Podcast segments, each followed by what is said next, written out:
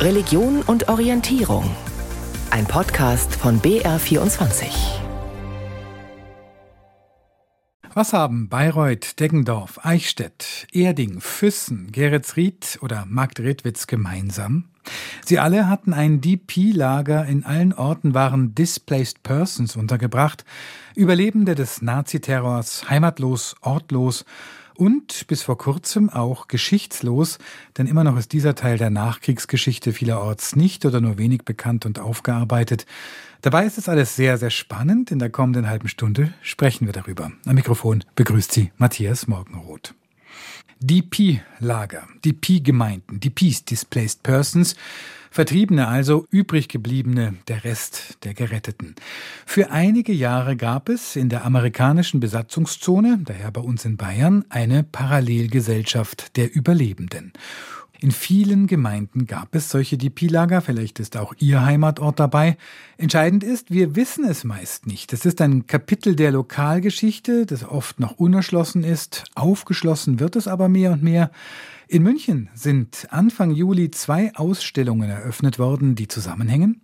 Eine im Jüdischen Museum, eine im Münchner Stadtmuseum die sich speziell der DPs und der DP-Lager im Münchner Raum widmen. Und das ist der Anlass für uns heute über DPs und DP-Lager zu sprechen und über die Aufarbeitung. Mein Gesprächspartner dazu, Jim Tobias aus Nürnberg. Er hat im Hintergrund an den Ausstellungen mitgewirkt. Er arbeitet und forscht seit vielen Jahren über DP-Lager, ist Leiter und Mitbegründer des Nürnberger Instituts für NS-Forschung und jüdische Geschichte des 20. Jahrhunderts. Also die Geschichte der DPs, also Displaced Persons, was man vielleicht so übersetzen könnte wie verschleppte, entwurzelte Menschen, also Menschen displaced, die halt am falschen Ort sind. Und diese Geschichte war lange Zeit in der Bundesrepublik Deutschland als Teil der Nachkriegsgeschichte kaum bekannt. Erst Ende der 80er, Anfang der 90er gab es die ersten Untersuchungen dazu bahnbrechend die Untersuchung und das Buch von Angelika Königseder und Johann Wetzel. Lebensmut im Wartesaal, auch sehr programmatisch der Titel, wie ich finde. Und in der letzten Zeit hat es aber doch ein bisschen Fahrt aufgenommen, dass sich ja mittlerweile halt auch Presse, Rundfunk, verschiedene andere Medien äh, sich damit beschäftigen. Ausstellungen gibt es. Ausstellungen gibt es, wie zum Beispiel die jetzt in München, im Münchner Jüdischen Museum. Also es, es, tut sich, es tut sich ein bisschen was. Ja. Wie sind Sie denn zu dem Thema gekommen? Sie sind ja jetzt doch einer der führenden Spezialisten, wenn man das so sagen kann. Ja, vielen Dank für die Blumen. Ich bin in den 90er Jahren eben, wo dieses Buch rausgekommen ist von Angelika Königseder, Juliane Wetzel, äh, Lebensmut im Wartesaal. Und dort fand ich einen Eintrag über einen Kibbutz, einen Displaced Person Kibbutz äh, in der Gegend, in der ich lebe, in der Gegend von Nürnberg. Und zwar auf dem Hof von Julius Streicher. Ich denke, bei Julius Streicher muss man nicht erklären. Er ist der PK-Leiter, Herausgeber des Stürmers. Und äh, dieser Hof wurde 1945 von den Amerikanern beschlagnahmt. Und dort wurden junge Juden, Überlebende der Shoah, untergebracht, mit dem Ziel, sie dort auszubilden als Bauern als Landwirte und dann später nach Israel zu gehen, also Eretz Israel nach Palästina und den Staat mit aufzubauen. Und das hat mich völlig umgehauen. Warum umgehauen? Naja, auf dem Hof von Julius Streicher ein Neubeginn jüdisches Lebens. Ja. Also das ist, finde ich, äh, ein Witz in der Geschichte halt, ja. dass gerade da halt dieser Neubeginn stattfand. Naja, kurz und gut, habe darüber geschrieben und ich hatte Glück, dass ich da noch vier ehemalige Kibbutzlings gefunden habe. Ja, und das war so der Startschuss und das ist jetzt fast ähm, ja 30 Jahre her. Mhm. Und seitdem äh, lässt mich die Geschichte einfach nicht mehr in Ruhe. Ja, und es ist ja so viel dazu gekommen. Also es gibt ja so viele Orte. Ich habe da das DP-Internet-Lexikon mit über 300 Einträgen geöffnet und da gibt's allein jetzt äh, in Oberbayern 32 TP-Lager, 38 TP-Gemeinden in alphabetischer Reihenfolge. Einring, Altötting, Ampfing, Aschau, Bad Aibling, Bad Endorf, Bad Kohlgrub, Bad Reichenhall, Bad Tölz. Jetzt bin ich immer noch beim Buchstaben B. Also es gab sehr, sehr viele solcher DP-Lager und äh, ich würde mal behaupten, man verbindet heute mit keinem dieser Orte Displaced Persons.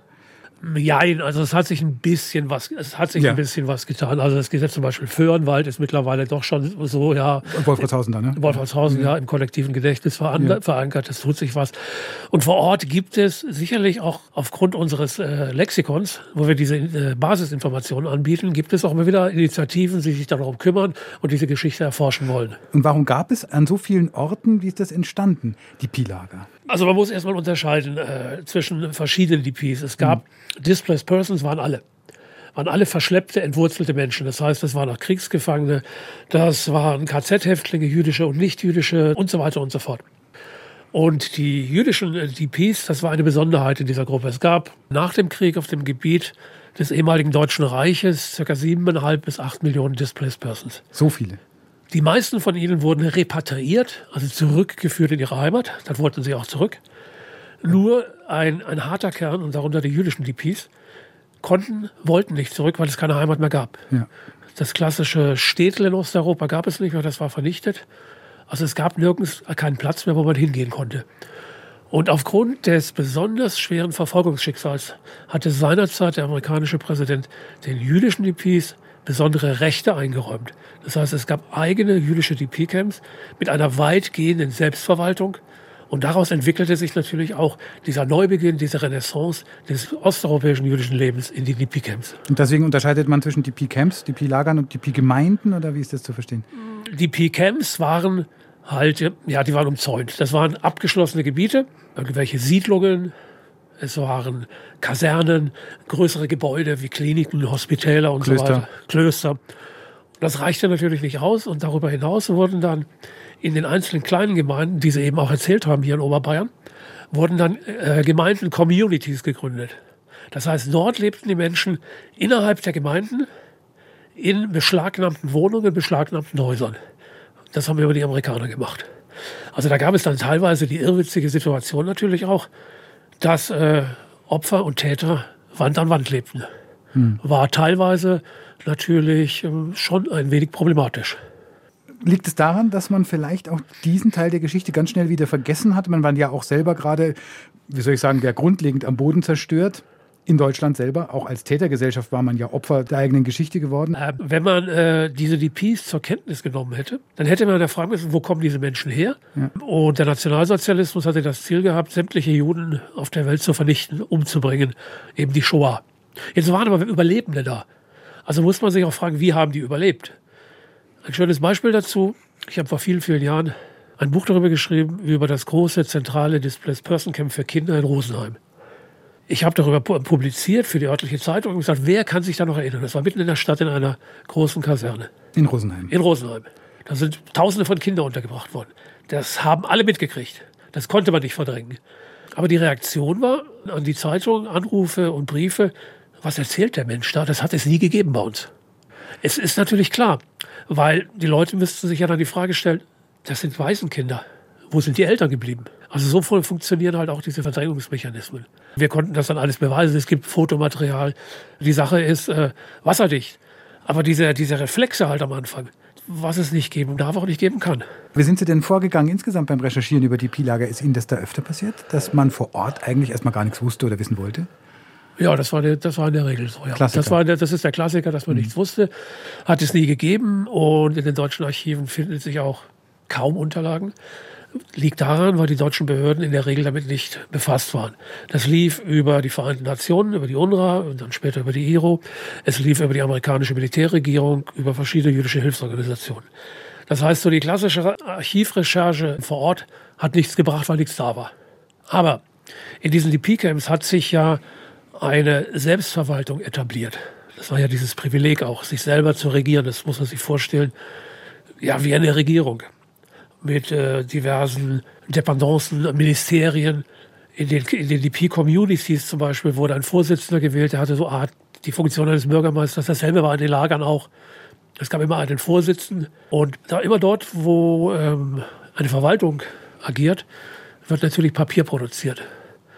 Und das ist der große, große Glücksfall, dass nach Auflösung der Camps, so gegen Ende der 40er, Anfang der 50er Jahre, all diese Unterlagen der jüdischen Selbstverwaltung gesichert wurden und nach New York in ein großes Archiv überführt wurden. Und das ist natürlich äh, für einen Historiker, das ist eine Goldgrube. Mhm. Also da kann man richtig harte Faxen. Das Problem ist ja auch immer bei der Oral History. Oral History ist natürlich immer auch das ist kein Objekt, das ist nicht objektiv. Mhm. Das ist wichtig, weil man damit halt auch den Human Touch ein bisschen mitkriegt, also nicht nur Verwaltungsakten. Aber man muss das natürlich immer mit einer Archivrecherche gegenrecherchieren. Mhm.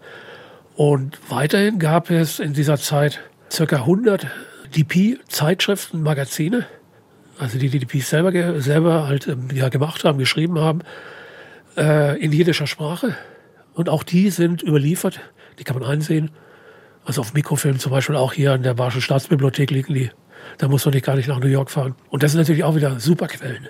Über das Leben in den DPs sprechen wir gleich noch. Mich interessiert jetzt vorher nochmal diese Erinnerungskultur, wie, oder diese Nicht-Erinnerungskultur eigentlich, ja, sozusagen. Wie ist denn jetzt auch ein Interesse entstanden? Es hat sich jetzt schon was geändert oder ist es erst in der Nach-, Nach-, Nachkriegsgeneration möglich, da auch sozusagen unbefangener dran zu gehen? Also es gab sowohl, ich denke mal, bei der Tätergeneration als aber auch bei der, bei der Opfergeneration gab es Ängste, Berührungsängste. Man wurde, das wurde lange Zeit auch dieses Positive. Das war ja ein jüdischer Neubeginn im Land der Täter. Das ist ja was Positives. Darüber wurde fast nie darüber geredet, auch in Israel. Ich habe das oft erlebt, wenn wir in Israel waren und dort Interviews gemacht haben, dass ich Menschen gefunden habe, die in DP-Lagern waren und die mir ihre ganze Geschichte erzählt haben. Und danach kamen die Kinder und Enkel und haben gesagt, warum hat er dir das erzählt? Wir wussten das nicht. Das hat er noch nie erzählt. Und da kommst du aus Deutschland, der erzählt dir das. Also das war auch, man hat sich daran nicht erinnert. Erst jetzt so, wo dann die, ja, diese Child Survivors, also die Kindergeneration da ist oder so, die halt, aber in der Regel halt kaum Erinnerung haben. Gutes Stichwort. Es gibt ja dann tatsächlich auch Aufbruch, Neubeginn. Auch in St. Ottilien oder sowas gibt es ja sehr viele Geburten. Also es ging eigentlich wieder los, das Leben in den DP-Lagern. Also dazu muss man sagen, die Geburtenrate in den DP-Lagern in Deutschland und Österreich war die höchste Geburtenrate weltweit aller jüdischen Gemeinden. Weltweit. Also es wurden Kinder wirklich, es wurden Kinder, produziert ein falscher Ausdruck, aber es gab wirklich die äh, Frauen, die jungen Mütter sind teilweise mit ihren Kinderwagen durch die deutschen Städte gefahren und haben ihre, haben ihre Kinder gezeigt, der deutschen Bevölkerung, der Täterbevölkerung.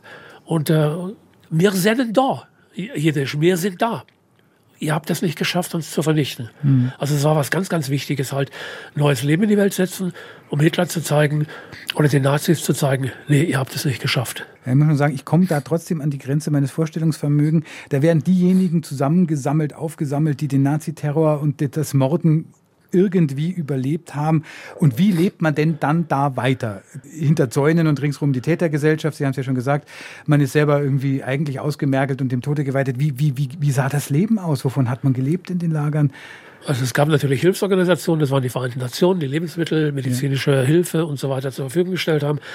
Es gab die große jüdische Hilfsorganisation American Jewish Joint Distribution Committee, der Joint, die sehr viel Geld, die halt wirklich, äh, ich glaube, das waren 100, fast 200 Millionen Dollar irgendwie in die Camps halt investiert haben. Gab es dann auch Neid von außen, dass da eben Essen reinkam, außenrum nicht, jetzt von den Deutschen ausgesprochen? Ja, selbstverständlich. Selbstverständlich, ja, selbstverständlich. Es waren ja viele Nahrungsmittel da und die Nahrungsmittel, die da waren, die überzählig waren, wurden natürlich dann auch auf dem Schwarzmarkt gehandelt. Das ist das Interessante. In der deutschen Bevölkerung hat sich das eingeprägt in den Köpfen, Ah, die Juden, die haben geschachert nach dem Krieg. Das waren alle Schwarzhändler. Aber der Schwarzmarkt war die einzige Wirtschaftsform damals. Hm. Da waren alle beteiligt. Da waren die Deutschen beteiligt, da waren die Amerikaner beteiligt, da waren die Juden beteiligt.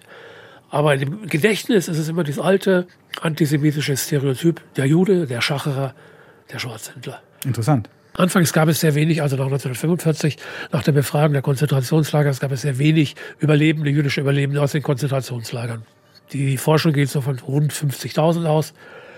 Ein Jahr später hatten wir aber schon 100.000. Und 1947 hatten wir fast 200.000 jüdische DPs in Deutschland. Da stellt sich jeder die Frage, wo kommen die her? Das waren die, die Menschen, die 1939 beim Überfall der Deutschen auf Polen in die Sowjetunion geflüchtet sind und dort überlebt haben, die Zeit des, des nationalsozialistischen Terrorregimes, dann zurückkehrten nach Polen oder auch in die anderen osteuropäischen Länder und da auf große Pogrome stießen also die nicht von den Nationalsozialisten angeht, die waren da schon gar nicht mehr da. Das war in Polen zum Beispiel das berühmte, berühmt, berüchtigte, muss man sagen, Pogrom von Kielce. Da war auch das antisemitische Stereotyp, ein kleiner Junge ist verschwunden, die Juden haben den kleinen Jungen genommen, um den Blut abzuzapfen und um Matze zu backen. Dieser jahrhundertelange Wahnsinn, der in den Köpfen drin ist. Es hat sich dann rausgestellt, der Junge ist einfach, der war für ein paar Tage verschwunden, hat sich im Keller versteckt, tauchte dann wieder auf. Aber es gab ein Pogrom 40 Tote, viele verletzte jüdische Männer und Frauen. Und es gab vorher schon in anderen osteuropäischen Ländern ähnliche Pogrome. Wie die Juden zurückgekehrt sind aus der Sowjetunion, waren natürlich ihre Städte nicht mehr da. Und das, was noch übrig war, da lebten nicht-jüdische Polen, nicht-jüdische Tschechen in den Häusern und schauten mit großen Augen die äh, Überlebenden aus der Sowjetunion und sagten, was Jankel, du hast überlebt, wie kommt denn das? Also ist klar, was da, was da dann natürlich passiert war. Da war Neid und so weiter. Mhm. Und dann kam es eben zu diesen Pogromen. Und Teile der Polen, die ihrerseits vertrieben worden waren, weiter nach Westen. Genau, da kam ja noch die Westverschiebung dazu ja. halt. Und diese Pogrome haben dazu geführt, dass es eine wahnsinnige Fluchtwelle Richtung Westen gab. Nach, nach Deutschland. Aber nicht ins Land der Täter, sondern unter den Schutz der alliierten Mächte. Mhm. Also es hat sich rumgesprochen. Und da gab es eine jüdische Fluchthilfeorganisation, die Brecha. Brecha ist auf Hebräisch heißt Flucht die das organisiert hat. Und auf diese Weise sind dann in Deutschland, Österreich und in Italien ca. 250.000 DPs gewesen. Mit dem Ziel auch sozusagen nach Israel weiterzukommen oder in die Ziel, USA? Das Ziel war natürlich, Deutschland, Europa zu verlassen und irgendwo auf der Welt einen Neuanfang. Und für viele war es natürlich wichtig, der Neuanfang muss in Palästina, in Eretz Israel, im Land Israel stattfinden. Mhm. Der Staat ist ja erst 48 gegründet worden. Das heißt, die Situation in den DP-Camps war eine Situation wie in einem Wartesaal. Ja. Man wartete. Aber es waren ja alles im Grunde, heute würde man sagen, schwer traumatisierte Personen. Haben die es geschafft? Ich meine, Sie haben ja jetzt viele äh, Familiengeschichten auch ausgegraben. Haben die es geschafft, wieder irgendwie zurück in die Welt, ins Leben zu finden? Also ich habe schon den Eindruck, dass sie das geschafft haben, wieder zurück ins Leben mhm. zu finden. Ich habe einen guten Freund, der war, das ist ein Child Survivor, als Kind hat er überlebt. Und äh, immer wenn wir uns treffen, irgendwie auch in Tel Aviv, dann sagte mir, du, wir haben wieder über die Vergangenheit gesprochen. Ich habe heute Nacht wieder überhaupt nicht schlafen können. Also da fallen ihm wieder Sachen ein. Er hat überlebt, war versteckt im Kloster, in der Illegalität, hat seinen kleinen Bruder noch irgendwie mit durchschleppen müssen. Es hat auch lange gedauert, bis, bis er mir seine Geschichte erzählt hat. Mhm. Wir kennen uns jetzt 25 Jahre, das hat ewig gedauert, 20 Jahre. Und irgendwann hat er gesagt, ich erzähle dir mal alles. Und da konnte ich natürlich auch nach, nachvollziehen, warum er dann sagte, ich habe schlecht geschlafen, was da passiert mhm. ist. Ne? Also er hat, er und sein kleiner Bruder haben überlebt, die Eltern sind ermordet worden. Aber in der Regel gab es ja in den DP-Camps, das war ein Neuanfang. Man hat Kultur gehabt. Man hat Bibliotheken gehabt. Man hat eigene Schulen in den DP-Camps gehabt. Man hat in München ein hebräisches Gymnasium gehabt. 1946 wohlgemerkt. War das psychologisch, kann man das so sagen, wichtig, dass es im Land der Täter auch Leute gab, die jetzt da als Schutzmacht äh, gesagt haben, hier, aber ihr, ihr seid auch wieder wer. Ihr könnt überleben, ihr kriegt Unterstützung? Ja, ja, die Amerikaner waren schon, haben sehr viel Sympathie gehabt, das ist richtig. Im Gegensatz zu den Engländern, also zu den Briten. Die Briten waren äh, Mandatsmacht in Palästina, hatten imperiale Interessen, wollten keine jüdische Zuwanderung. Die Amerikaner haben das lockerer gesehen es war ja auch diese Besonderheit nur in der amerikanischen Besatzungszone. In der englischen sah es anders aus, in der französischen und in der sowjetischen Besatzungszone gab es sowas gar nicht. Jetzt entdeckt man vor Ort, wir haben es ja vorhin gesagt, vielleicht diesen Teil der eigenen Geschichte. Warum ist es wichtig, auch das zu dokumentieren, die ganze DP-Geschichte auch noch vorm Vergessen zu bewahren, jetzt für Sie persönlich? Naja, das ist halt, ich sehe halt, das ist ein Teil halt auch der deutschen Geschichte. Das hat was mhm. mit uns zu tun, also mit Deutschland. Das ist hier passiert. Und das ist nochmal wegschauen? Ja, und nochmal wegschauen, nee, das geht einfach nicht. Und vor allem, was ich, was ich wichtig finde, also im Gegensatz zu diesen ritualisierten Gedenken, die wir haben, wo sich die Leute an irgendwelchen Tagen, an irgendwelchen Kranzabwurfstellen treffen, also die sind mir echt zuwider. Und wenn man, äh, aber jetzt aber die DPs sieht, das heißt, die haben ihre, ihr Leben in die eigene Hand genommen und haben gesagt, wir sind denn da und wir machen was draus. Noch nie hat es in Deutschland so eine Blüte, eine kulturelle Blüte gegeben, wie in diesen wenigen Jahren zwischen 1945 und 1950. Also da wurde wirklich was gemacht. Und sie haben sich nicht, sie haben sich nicht als Opfer gefühlt, sondern gesagt, wir sind stolz. Wir sind stolze Juden. Und wir nehmen unser Ding in die Hand und dann gehen wir nach Palästina und bauen da den Staat auf. Was würden Sie sich denn von den Gemeinden heute wünschen, von den jetzt politischen Gemeinden, die die Pi-Lager, die die Pi-Gemeinden bei sich ja, aufgenommen haben, kann man nicht sagen, aber wo sie halt eben gegründet waren? Naja, die Gemeinden und die Städte und Gemeinden haben die ja nicht aufgenommen, sondern die Amerikaner genau. haben gesagt, das beschlagnahmen wir, da kommen jetzt jüdische DPs rein, Überlebende. Punkt, Ende aus, darüber wird nicht diskutiert. Ja, was erwarte ich mir von den Gemeinden? Ich denke mir einfach, es ist ein Stück Lokalgeschichte. Das findet vor unserer Haustür statt. Das sollte, ja, das sollte halt eine ganz normale Heimatkunde. Es ist ein Stück Heimatkunde. Da sollte das einfließen. Man sollte sich damit beschäftigen. Gibt es ja auch mittlerweile, dass Schüler vor Ort äh, sind und versuchen, diese Geschichte zu rekonstruieren. Was ich weniger gut finde, dass man jetzt wieder überall irgendwie eine Tafel anhängt, eine Gedenktafel oder so, denke ich, brauchen wir nicht. Dass Leute oder Kinder von Überlebenden wieder zurückkommen zu Gast äh, hier sind, das passiert ja auch immer wieder und immer öfter jetzt, gerade da, wo aufgearbeitet wurde. Das kann natürlich auch ein Stück Begegnung sein. Welche Erfahrungen haben Sie damit? Ja, ja, klar ist das ein Stück Begegnung. Ja. Es gab ja irgendwie, es gab ja diese, dieses Beispiel in äh, Eichstätt, in St. Ottilien. Genau äh, in Indersdorf und andere Städte auch noch, wo man ganz bewusst sagt, es gibt ja keine anderen mehr, keine Überlebende mehr, die sind ja 90, 100 oder, oder dement. Also die Kinder, die sich dann treffen, und die Kinder sind auch sehr interessiert daran, an, ihre, an, der, an der Geschichte ihrer Eltern. Also wir merken das immer wieder mit unserem Lexikon, das ist ja auch in Deutsch und Englisch, und äh, dass äh, wir sehr viele Zuschriften kriegen, E-Mails kriegen von der zweiten und dritten Generation, dass irgendeiner schreibt, mein Opa ist gestorben, der war in irgendeinem DP-Camp, ich habe keine Ahnung. Kannst du mir weiterhelfen? Wo war das? Was gab es da? Und äh, dann geben wir ihnen halt die Informationen und sagen, ja, schau mal danach, geh mal in das Archiv oder so. Also da ist echtes Interesse da, ja.